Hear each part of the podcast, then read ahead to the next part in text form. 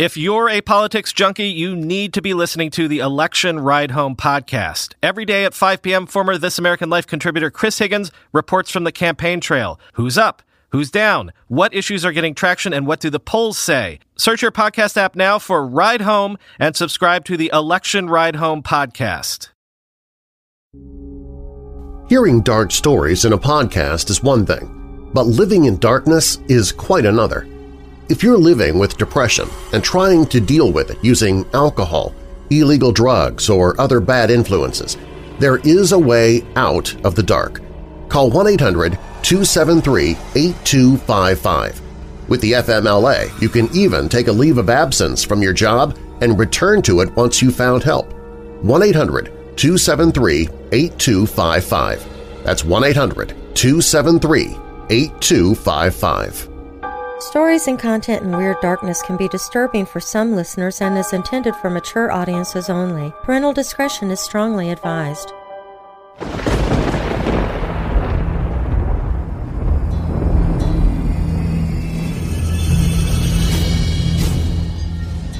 Welcome, Weirdos! I'm Darren Marlar, and this is Weird Darkness and Creepy Pasta Thursday. Here you'll find stories of the paranormal, supernatural, legends, lore, mysterious, macabre, unsolved, and unexplained. Coming up in this episode of Weird Darkness, four creepypasta stories that I'm sure will entertain you, including one from one of our own weirdo family members.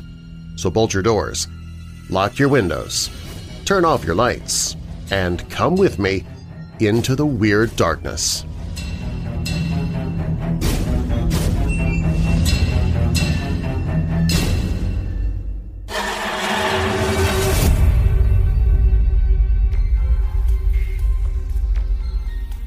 From an early age, I was told my father had built me and that I was built to help the family. Any feelings or thoughts that differed from his programming were to be reported to him as a malfunction that he would fix. It didn't take me long to associate malfunctions with pain, and I reported them less and less over the years. I slept in the basement, in a box with a thin layer of foam and a pillow. I didn't go to school. I didn't know school even existed. My education, if you can call it that, was a list of books on topics to upload. Most of these books were on topics useful to my parents, such as basic plumbing and electrical work, cooking, gardening, and those written by my father on my programming. My mother would then give me a list of questions to answer about these books to ensure the upload was successful. Sometimes the questions would be tricks, or I would answer them incorrectly in the eyes of my outraged father. My uploads were almost always successful. I had nothing but time and the intense fear of corrupting my processors if I didn't properly concentrate. Writing this now, so many years later, it does sound ridiculous, but as a child, unexposed to the world, I only had my parents to guide me. Between uploads and maintenance, I had tasks to complete. This included mowing the lawn, tending the garden, cooking meals, cleaning and fixing things such as lawnmowers, washing machines, dryers, and refrigerators. There was no downtime. I always had broken things to fix. I later found out my father would sell these once I had fixed them. When I was 17 years old, I didn't know of birthdays or my age, but this is what police have told me. My father had to stop work and decided it was time for me to earn some money.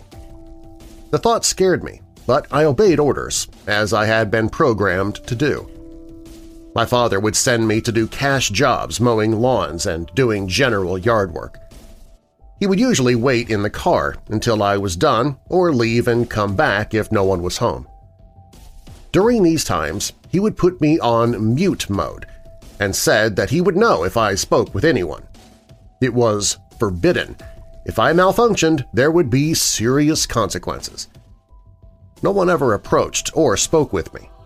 Even if they had arrived home before my father returned, they would make their way inside without a word.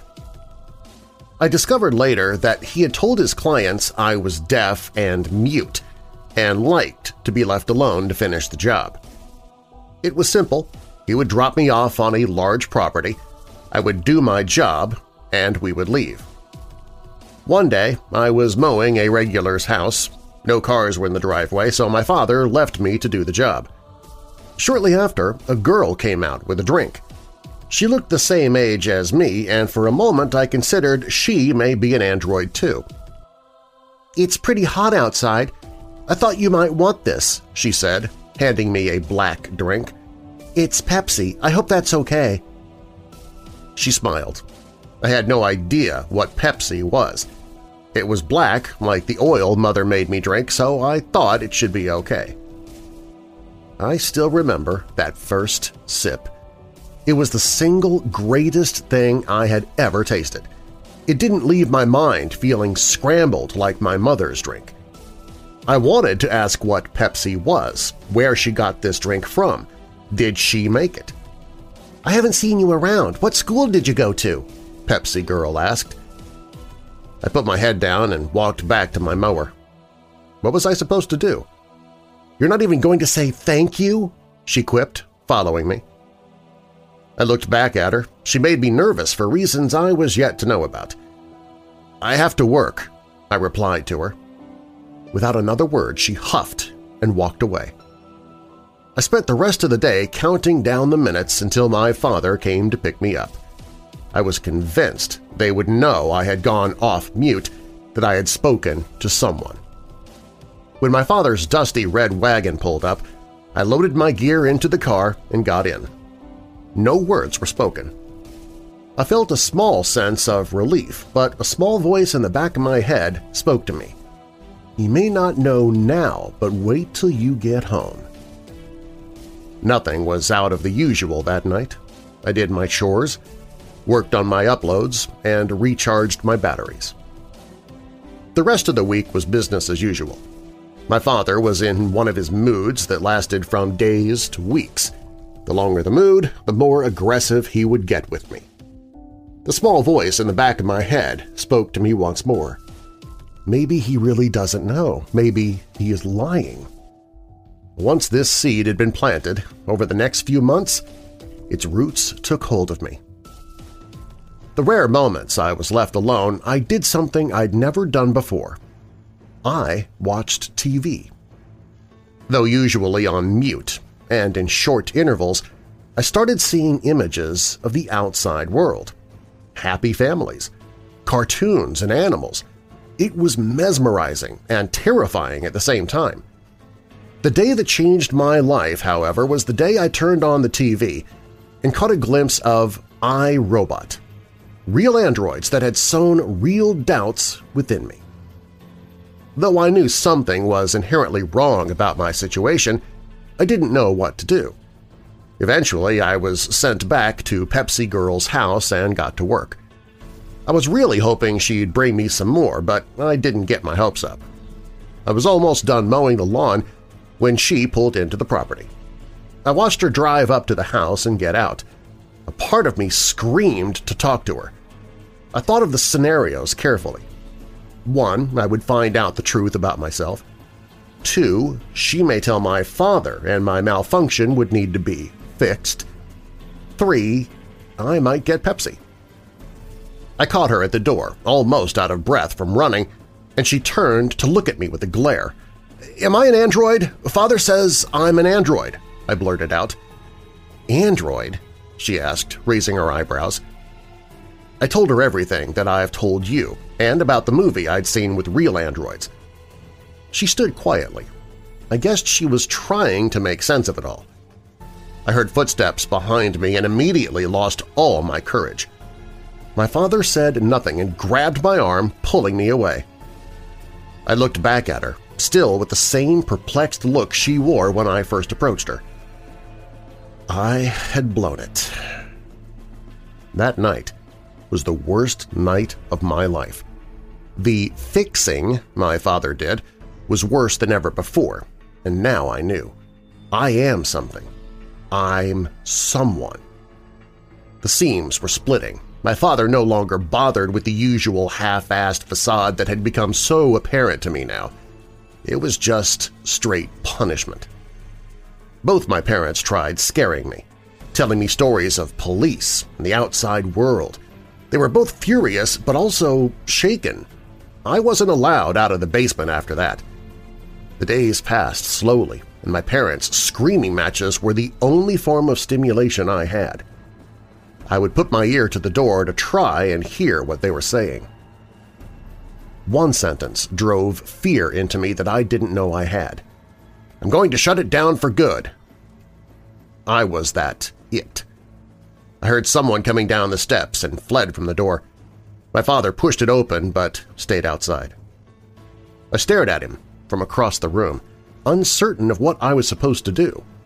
He threw a shovel into the room and it clanged against the floor, breaking the silence. "'Come!'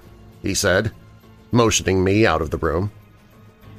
I obeyed his commands and was led into the backyard. We walked further out onto the property before he ordered me to dig a hole. "'What am I digging for?' I asked him. "'What's with all the questions? What happened to you? I didn't program you right?' My father had to be in his 60s at least, but this shriveled-up man still terrified me. "'Are you going to shut me down?' "'Yeah, that's right, gonna shut you down and get a new one. One that can keep its mouth shut.' A half-smile appeared on my father's face, as if satisfied with himself. That smile ticked me off. The man ticked me off. As much as he scared me, I thought of what I was missing though I didn't even know what I was missing, apart from the magical world I had put together through TV shows I'd seen.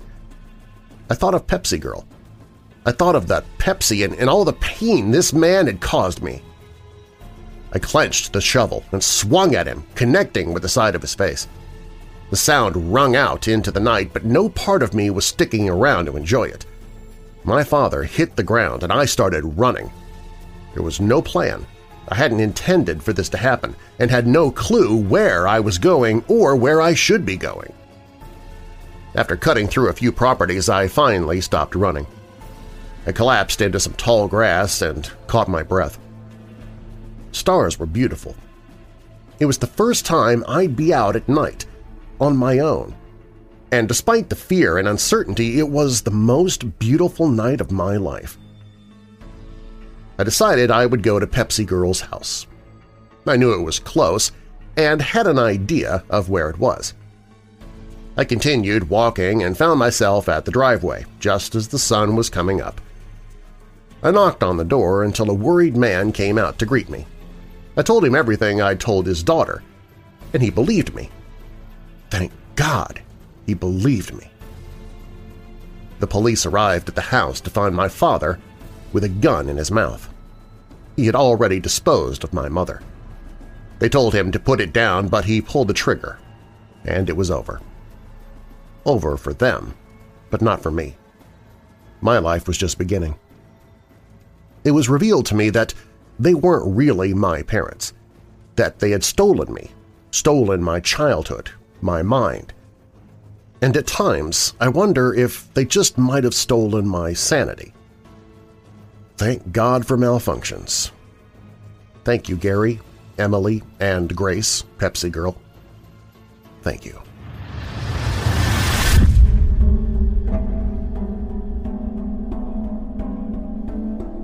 Keep listening, there's more Creepypasta Thursday on the way. If you like the cover art used on this episode that was inspired by the story you just heard, you can get it on a t-shirt, coffee mug, or sticker, but only for the next seven days. Each new design's available for a discount the first couple of days, then it goes to regular price for the rest of its seven-day run before disappearing forever, never to be seen again. You can grab this episode's limited run design, Android Boy, on a t-shirt, mug, sticker, or something else at WeirdDarkness.com slash store or click the link in the show notes. As you know, I only endorse products I personally use, and recently I discovered CBD oil. See, I noticed my wife's aching hands They weren't giving her as much trouble as usual. They were really hurting her, but I realized one day she wasn't complaining anymore. Well, it turns out she'd been using CBD products for a few weeks, and it was really working for her. Well, I'm not one for experimental cures or quote-unquote natural remedies, but I was in so much pain every morning in so many areas of my body I just decided to give it a try. So I began taking CBD oil under my tongue each day. That's the only thing I changed. It took about a week, but I can honestly tell you I no longer wake up with pain. I was dealing with knee pain, lower back pain, neck pain, sciatica, and they have all but disappeared from my mornings. It's, it's amazing. And those terrible migraines that I used to get during the day, they are a lot less frequent and a lot less severe now. I'm really hoping if I continue this that I'll have fewer problems with my vertigo as well. I'll let you know if that actually does happen. I was so impressed I signed up to be an affiliate just so I could save money when I order it for myself every month. If you want to do the same thing, though, or if you want to try a product or two first, you can find a link to these CBD products on the sponsors page at WeirdDarkness.com.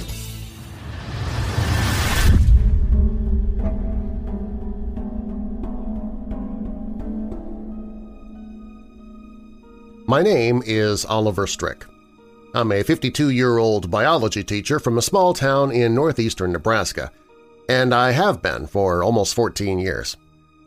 I'll be the first to admit that lecturing to a bunch of uninterested high school students wasn't what I had planned to do after getting my master's degree in medical biology, but it covers the rent of my 1,500-square-foot townhouse, plus the seasonal work gives me some time to pick up other jobs here and there during the off-seasons. But I'm sure you don't want to listen to me ramble on about my day-to-day -day life, and that's not what I'm here to write about.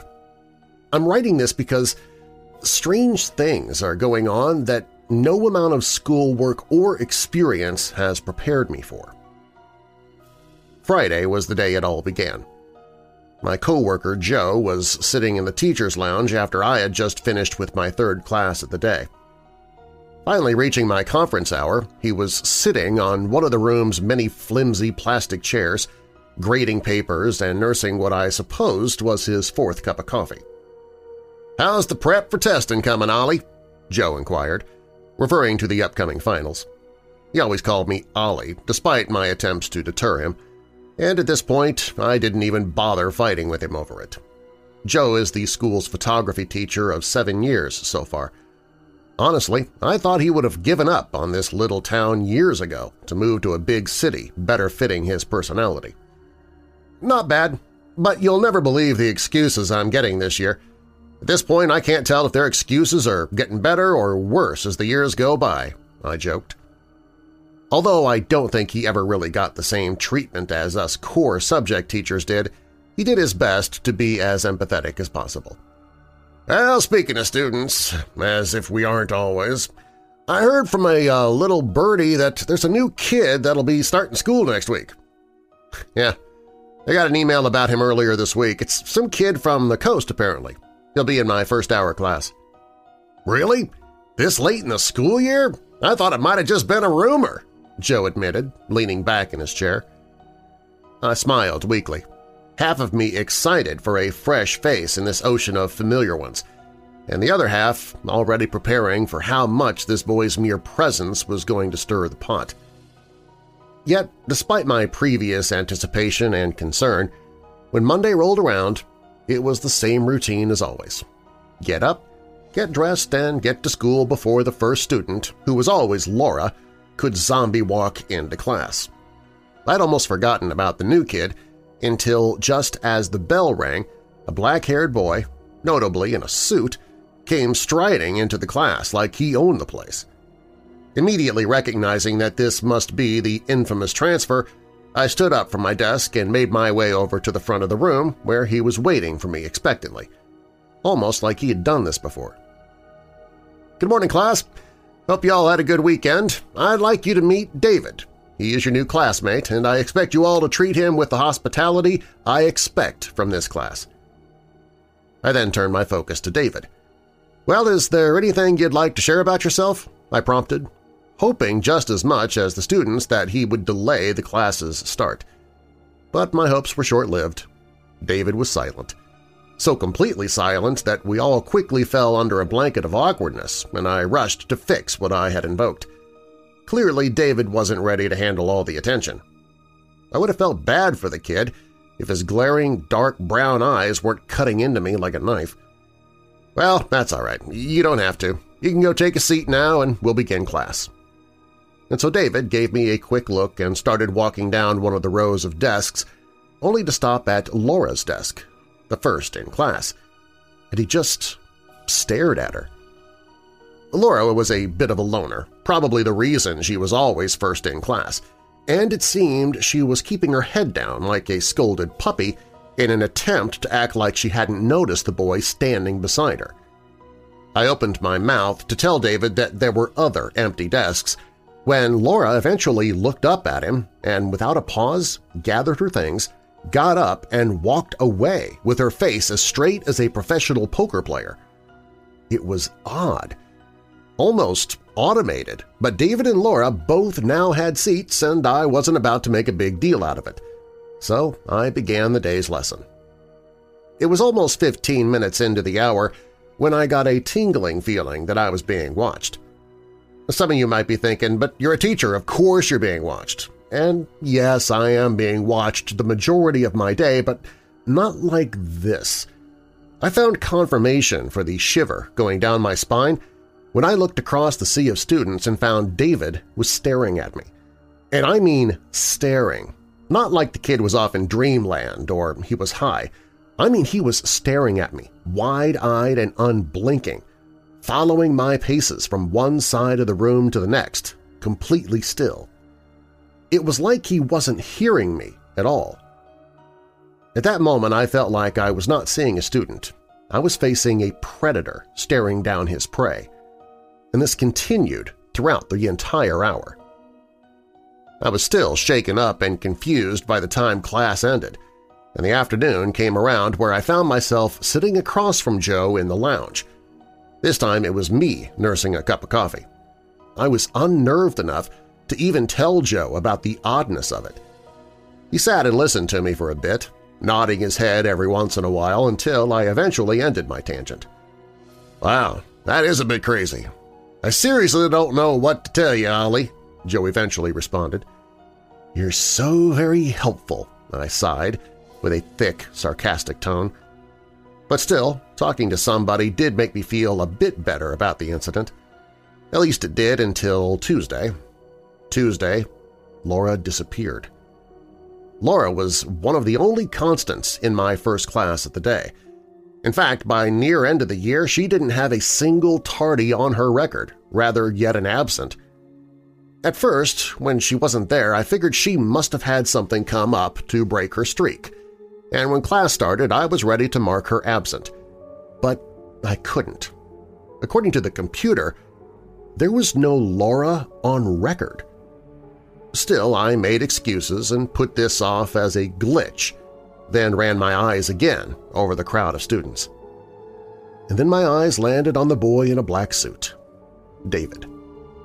Yet instead of sitting in Laura's empty seat like yesterday, today he sat at Adam's desk, a big guy who made sure everybody knew he was captain of the wrestling team, not somebody you'd want to mess around with.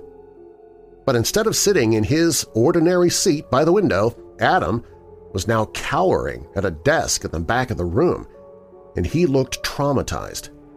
Head down, arms holding one another, feet firmly planted.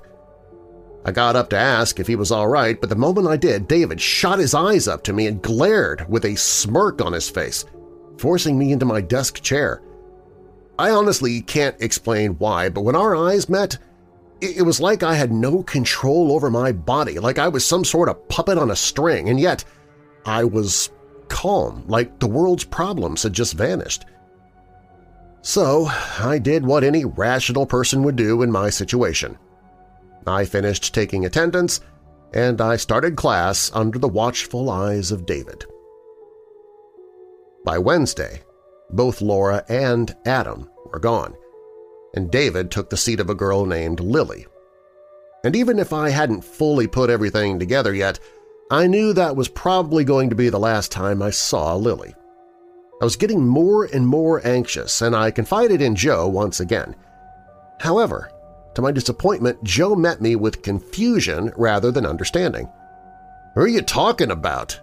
Joe questioned with raised eyebrows. "'Laura. I told you about her and that new kid Monday, Joe. Sorry, man, I just don't remember you mentioning her.' That was Wednesday. The earliest student, Laura, was Tuesday. Adam, the captain of the wrestling team, was Wednesday.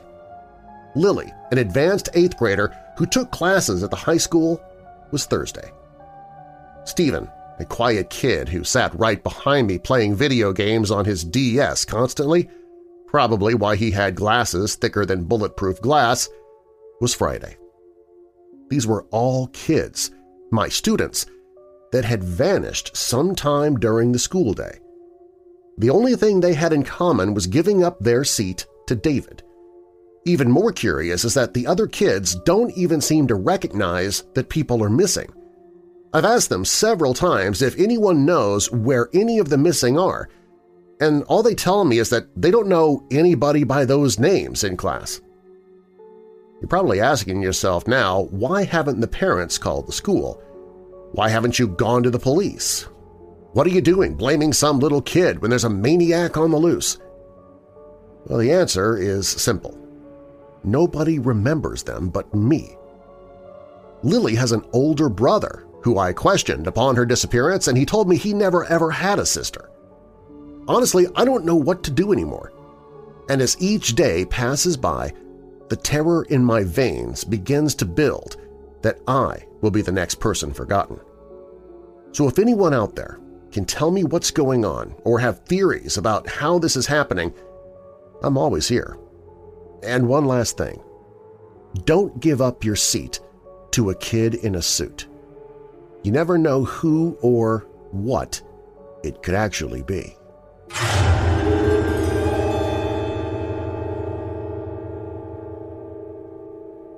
It was a day I would have given anything to stay in bed. I spent the day feeling like death. I had the feeling that it was not going to get better soon either. I was running a fever and my stomach hurt. The nausea was not very fun, but today I had a billion things to do at work and no time to do them. Fortunately, I had the next day off, so I could sleep in and hopefully feel better. Lucky me. I finally got home around midnight, and I was exhausted. I'd put on my pajamas and was taking slightly more than the recommended dose of codeine cold meds when I heard a crash in the basement. Basements are known to make strange noises, but this one seemed out of the ordinary, even for the creepy hole that's under my house. I went into the bedroom and grabbed my cell phone and a pocket knife. I kept it on my nightstand for protection from my nightmares and imaginings. The knife was small and not much use against anything larger than a hamster, but it was technically a weapon. Armed with these pathetic tools and a burst of adrenaline deadening the pain, I prepared for my foray into the unknown. Opening my pocket knife and keying 911 into my cell phone, I took a deep breath that I immediately regretted. Grimacing, I moved quietly and cautiously. I worked my way to the top of the stairs that led down to the damp pit that is my basement and listened intently. Hearing nothing, I decided it was safe enough to go down and check it out. I should have just called the cops, but everyone thinks they're invincible until they find out it was just the cold medicine talking. I crept down the stairs, keeping a sharp eye out for psychos and various other types of monsters, including Vampires, those sneaky bastards. I made it most of the way down before a debilitating pain seized my midsection, forcing me to double over. At that moment, whatever was down there chose to manifest itself. Through the roaring in my ears, I heard something strange, a thump and a scraping noise. It repeated itself, getting closer with each sound, and the third time it was accompanied with the most terrifying summons I have ever heard. Jamie, the voice rasped. His tone made my name sound like a death knell. Jamie, it said again. Whatever the noise was, it knew my name. I wanted to run, to hide, but my stomach hurt so bad I couldn't even stand up. I began dragging myself up the stairs in a desperate attempt to get away. It was then that I realized I still had the cell phone in my hand. While frantically jabbing at the send button, I managed to get myself to the top of the stairs. Whatever it was in the basement began to stomp up the stairs in my wake.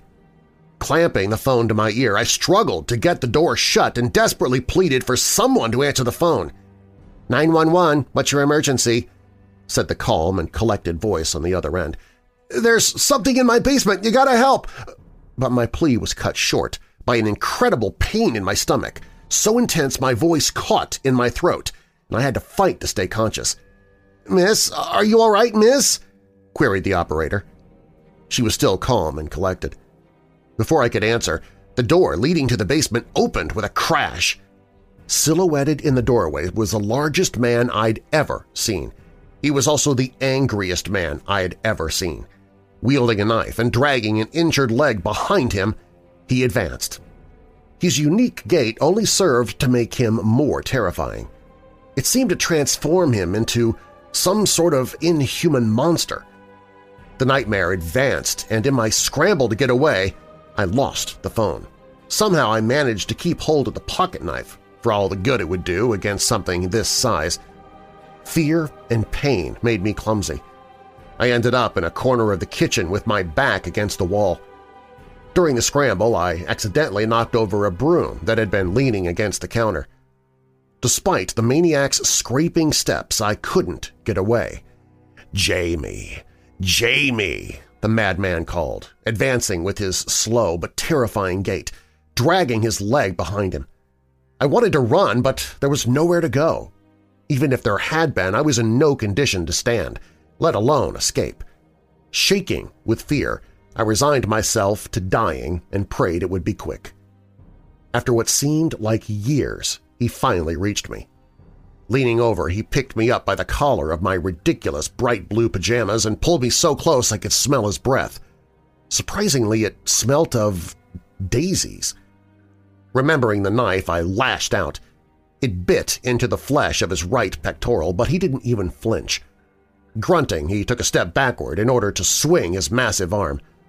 I closed my eyes, not wishing to watch as his massive knife rushed down toward my head. But nothing happened. Suddenly I heard a crash. As I lost consciousness, I hit the kitchen floor and the rest was pain and blackness. Everything I know about what happened next I learned from various hospital officials and follow-up interviews with the police. The city's finest arrived within minutes of my call and found me on the kitchen floor, unconscious and in severe need of an appendectomy. Beside me lay a huge man with an injured leg and a knife sticking out of his chest. His legs were wrapped up in a broom that someone had left lying on the floor, and the corner of the granite counter had an obvious bloodstain. The combination of the blow on the head and the pocket knife embedded in his chest had kept him down long enough for the police to detain him. They said his name was Norman Prock, an escaped convict and dedicated homicidal maniac. According to the police, he was walking down the street and saw my mailbox.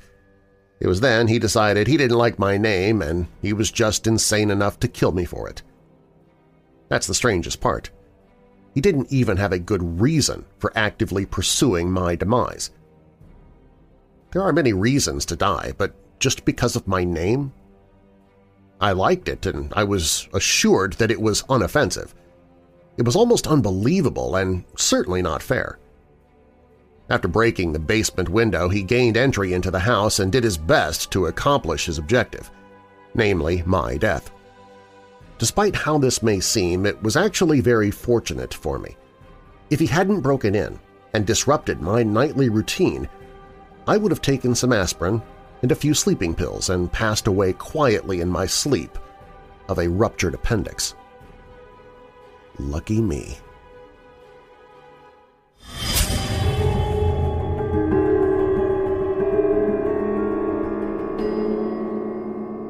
More Creepy Pasta Thursday coming up. Would you like to listen to Weird Darkness without the commercials? You can get a commercial-free version of every episode I create by becoming an official weirdo. Doing so also gets you access to the commercial-free version of Daily Dose of Weird News and the official Weirdos Only podcast, Totally Outrageous. Learn more about becoming an official weirdo today at WeirdDarkness.com. You know I'm already a fan of My Pillow, and I recently got a My Pillow mattress topper which has made a huge difference in my comfort each night. When I ordered mine, I also ordered another mattress topper for my bride – she sleeps in a separate bedroom because I snore and move around too much. But instead of using the MyPillow mattress topper on her own bed, she decided to let her best friend try it out. You see, her best friend had a stroke recently, and she is now forced to be bedridden. Well, the day after she put on the MyPillow mattress topper, her best friend told her, and I quote, "You aren't getting this back." so of course we are letting her keep it and now's the perfect time to try My Pillow if you never have before. They're offering four pillows at once, two premium and two go-anywhere pillows, all together for one low price. And you can get free shipping if you use the promo code WEIRD. Go to MyPillow.com, click on the 4-pack special, and enter the promo code WEIRD to get free shipping.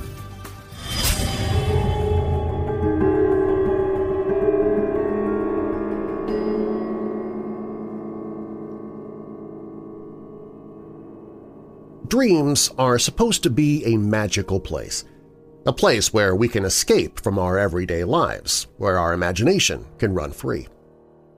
I've often heard my friends complain that they don't dream enough or that their dreams are too dull, but not me. Ever since I was young, I have had dreams very frequently, and I used to enjoy them.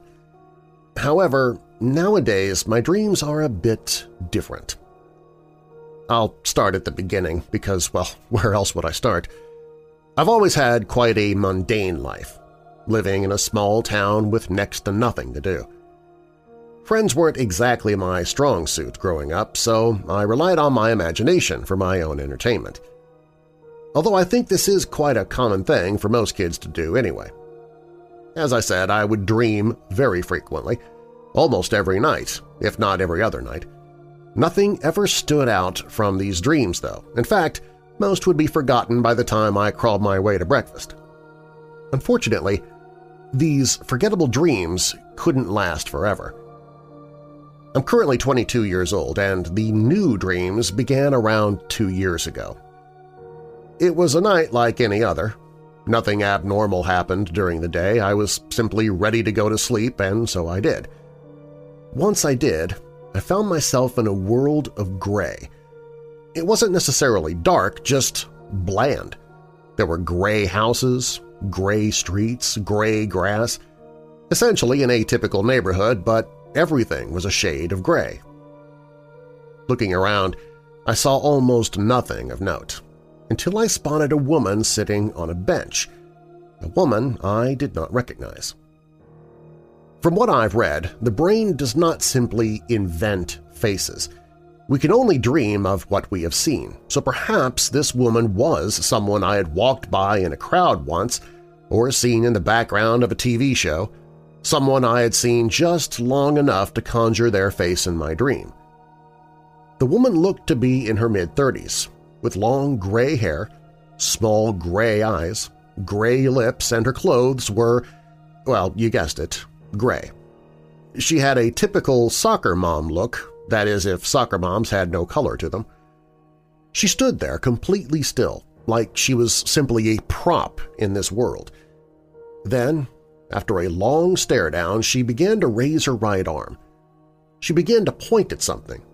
The direction she was pointing was close to me but not directly at me.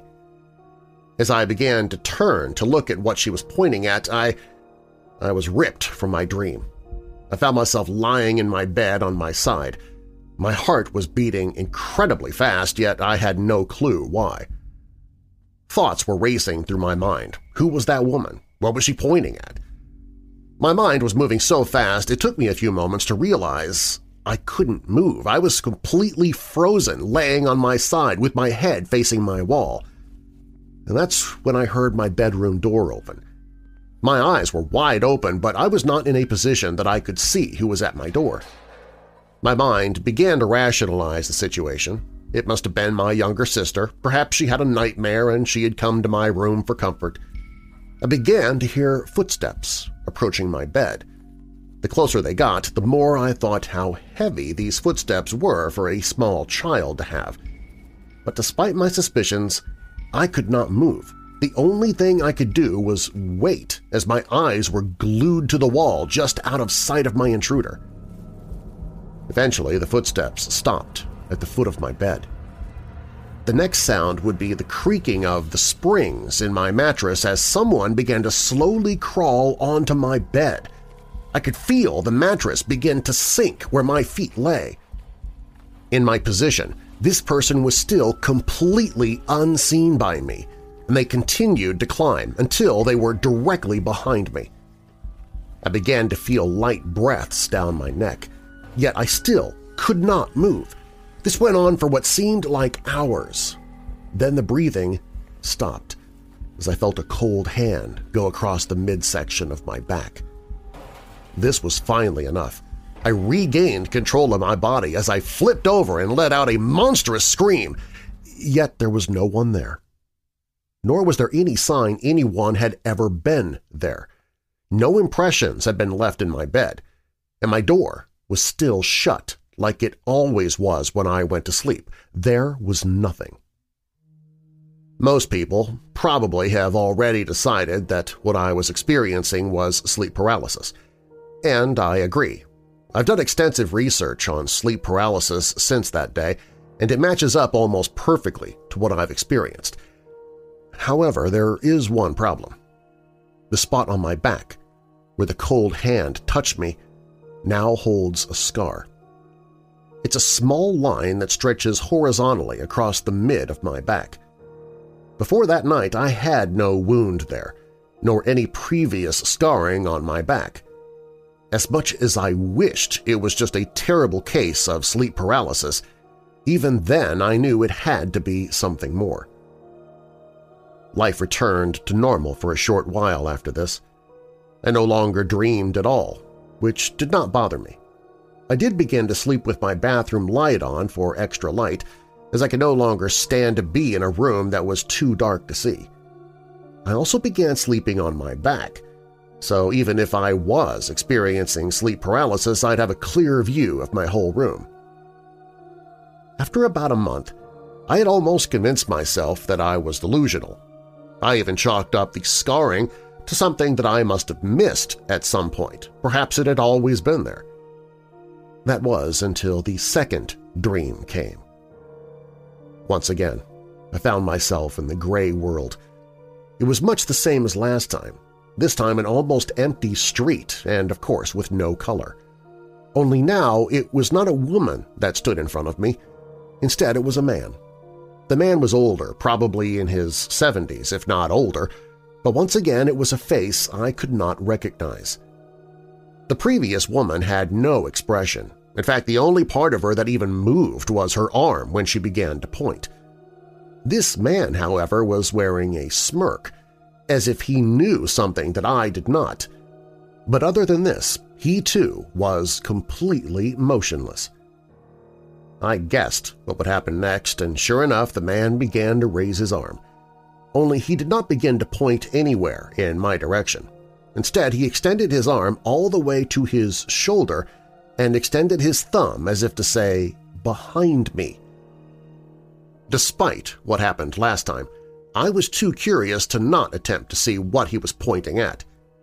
I began moving towards the man. I placed my right hand on the man to push him aside, and as I did, I once again found myself in my bed. This time I realized instantly that I could not move. My eyes darted towards my door, anticipating another visit like last time. Only it did not come. Instead, I noticed a shadow on the edge of my bathroom wall reflecting off the light that I'd left on. The shadow seemed to have been waiting for me to notice it, because once I did, it began to raise a hand and held it there, almost as if it was giving a still wave. After a few seconds, it put down its hand and it slowly began to inch its way across the wall, stretching into my room. I wanted to run, scream, or do anything to get away from this shadow, but I couldn't. My body refused to move as this shadow slowly crept along the wall towards me. After a few agonizing moments, the shadow finally reached the wall next to me, and it paused as if to study me. Then after a few seconds, it overtook me. The moment it happened, I once again regained control of my body, and once again I let out a scream that could terrify anyone. My whole body felt like it was on fire. It was a much more intense sensation than the cold touch I had felt last time. It only lasted a few seconds, however, and as I looked down at myself I noticed I was fine, covered in sweat and possibly some other bodily fluids, but otherwise fine. That is, except for the new scar that adorned my right hand, the same hand that I had touched the old man with. At this point I was more confused than ever. The dreams had come from nowhere, along with the living nightmares. The gray world obviously had to have some connection to what was happening to me. Each dream the figure had pointed somewhere, and each time I attempted to look, I was brought back to reality, or at least I think it was reality. I want to believe it's just a combination of odd dreams and sleep paralysis, but the scars staring back at me make me question everything. It took almost an entire year for the next dream to come. And in between, I had no other dreams. Of course, when it came, where else would I be but the gray world? This time I was inside a house, an empty and colorless house. I began to move from room to room until I spotted it, a child sitting on the floor. I say it because this child was essentially androgynous – I couldn't tell whether it was a boy or a girl. They were around eight years old, I'd say, with mid-length gray hair and no facial characteristics that would imply a gender. The child was sat upon the floor coloring. Well, if you would consider a gray crayon drawing on a gray piece of paper coloring, that is. Without even looking up, the child began to raise its arm that didn't have the crayon and began to point to the side. I won't look, I said, and this caused the child to stop drawing and look up at me. But you have to look, it said. Why? Every time I do, I wake up to something terrible, I responded. If you don't look, he'll get angry, the child said, ignoring my question. Who is he? I beckoned. The child let out a sigh before saying, Just hurry and look, you're running out of time. After everything I'd experienced, I had no reason to trust what the child was saying. So, instead of looking, I instead closed my eyes and I began trying to will myself back to reality. And after a few seconds, it worked. I found myself back in my bed, and this time I was fully capable of moving. Nothing came for me that night. No mysterious figure climbing into my bed, and no shadow approaching me had I beaten the gray world? Was it just that simple as to not trust the people there? That brings it back to current day. Over a year later, I'd like to think that it's all over, that I'll never have to see the gray world again. But my normal dreams have not returned. In fact, I haven't dreamt a single time since my last night in the gray world.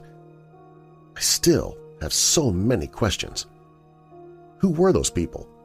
What were they pointing at that they wanted me to look at so bad? But most importantly, who was the child referring to? Could this possibly be the person or entity that's responsible for what has been happening to me? I'm not sure. If I never dream again, I'd be satisfied, but I fear that won't be the case. I'm terrified that one day the gray world will return but I'm even more terrified of what I'll find when I wake up. Will he be waiting for me?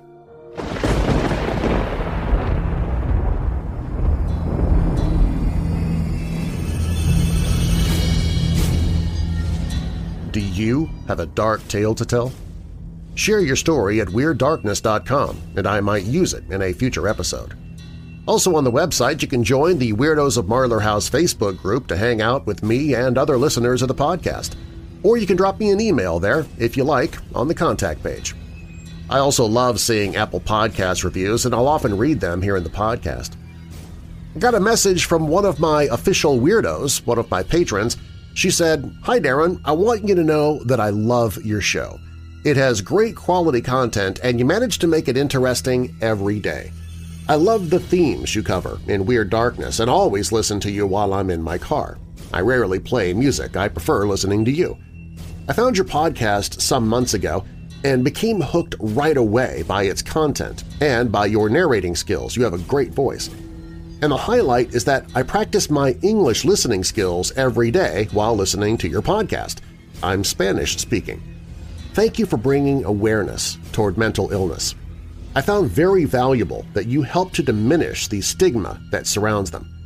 I suffer from bipolar myself, and I truly know the dark times we can go through now and then. I'm on treatment for 10 years now. Keep up with the extraordinary job you do. You transmit your passion in each and every episode. Signed, Miriam in Mexico City. Thank you, Miriam. Do you know somebody who might like this episode? Please take a moment and share it with them. You might be creating the newest member of our weirdo family. All Creepypasta Thursday stories are, of course, fiction, and you can find links to the stories or their authors in the show notes. I Was Raised to Believe I Was an Android was written by Depth Fiction. My Students Are Disappearing was written by Normal Max. Lucky Me was written by Weirdo family member Alexis Fackeldey. She submitted that story directly through WeirdDarkness.com. And I Hope I Never Dream Again was written by Devin Hoover. Music in Weird Darkness comes from Midnight Syndicate, Shadows Symphony, and Audioblocks, and you can find links to all of them in the show notes. Weird Darkness is a registered trademark of Marlar House Productions. Copyright Marlar House Productions 2019. And now that we're coming out of the dark, I'll leave you with a little light. Proverbs 14 verse 27, The fear of the Lord is a fountain of life, turning a person from the snares of death. And a final thought, from John Wooden, You are not a failure until you start blaming others for your mistakes. I'm your creator and host, Darren Marlar. Thanks for joining me in the Weird Darkness.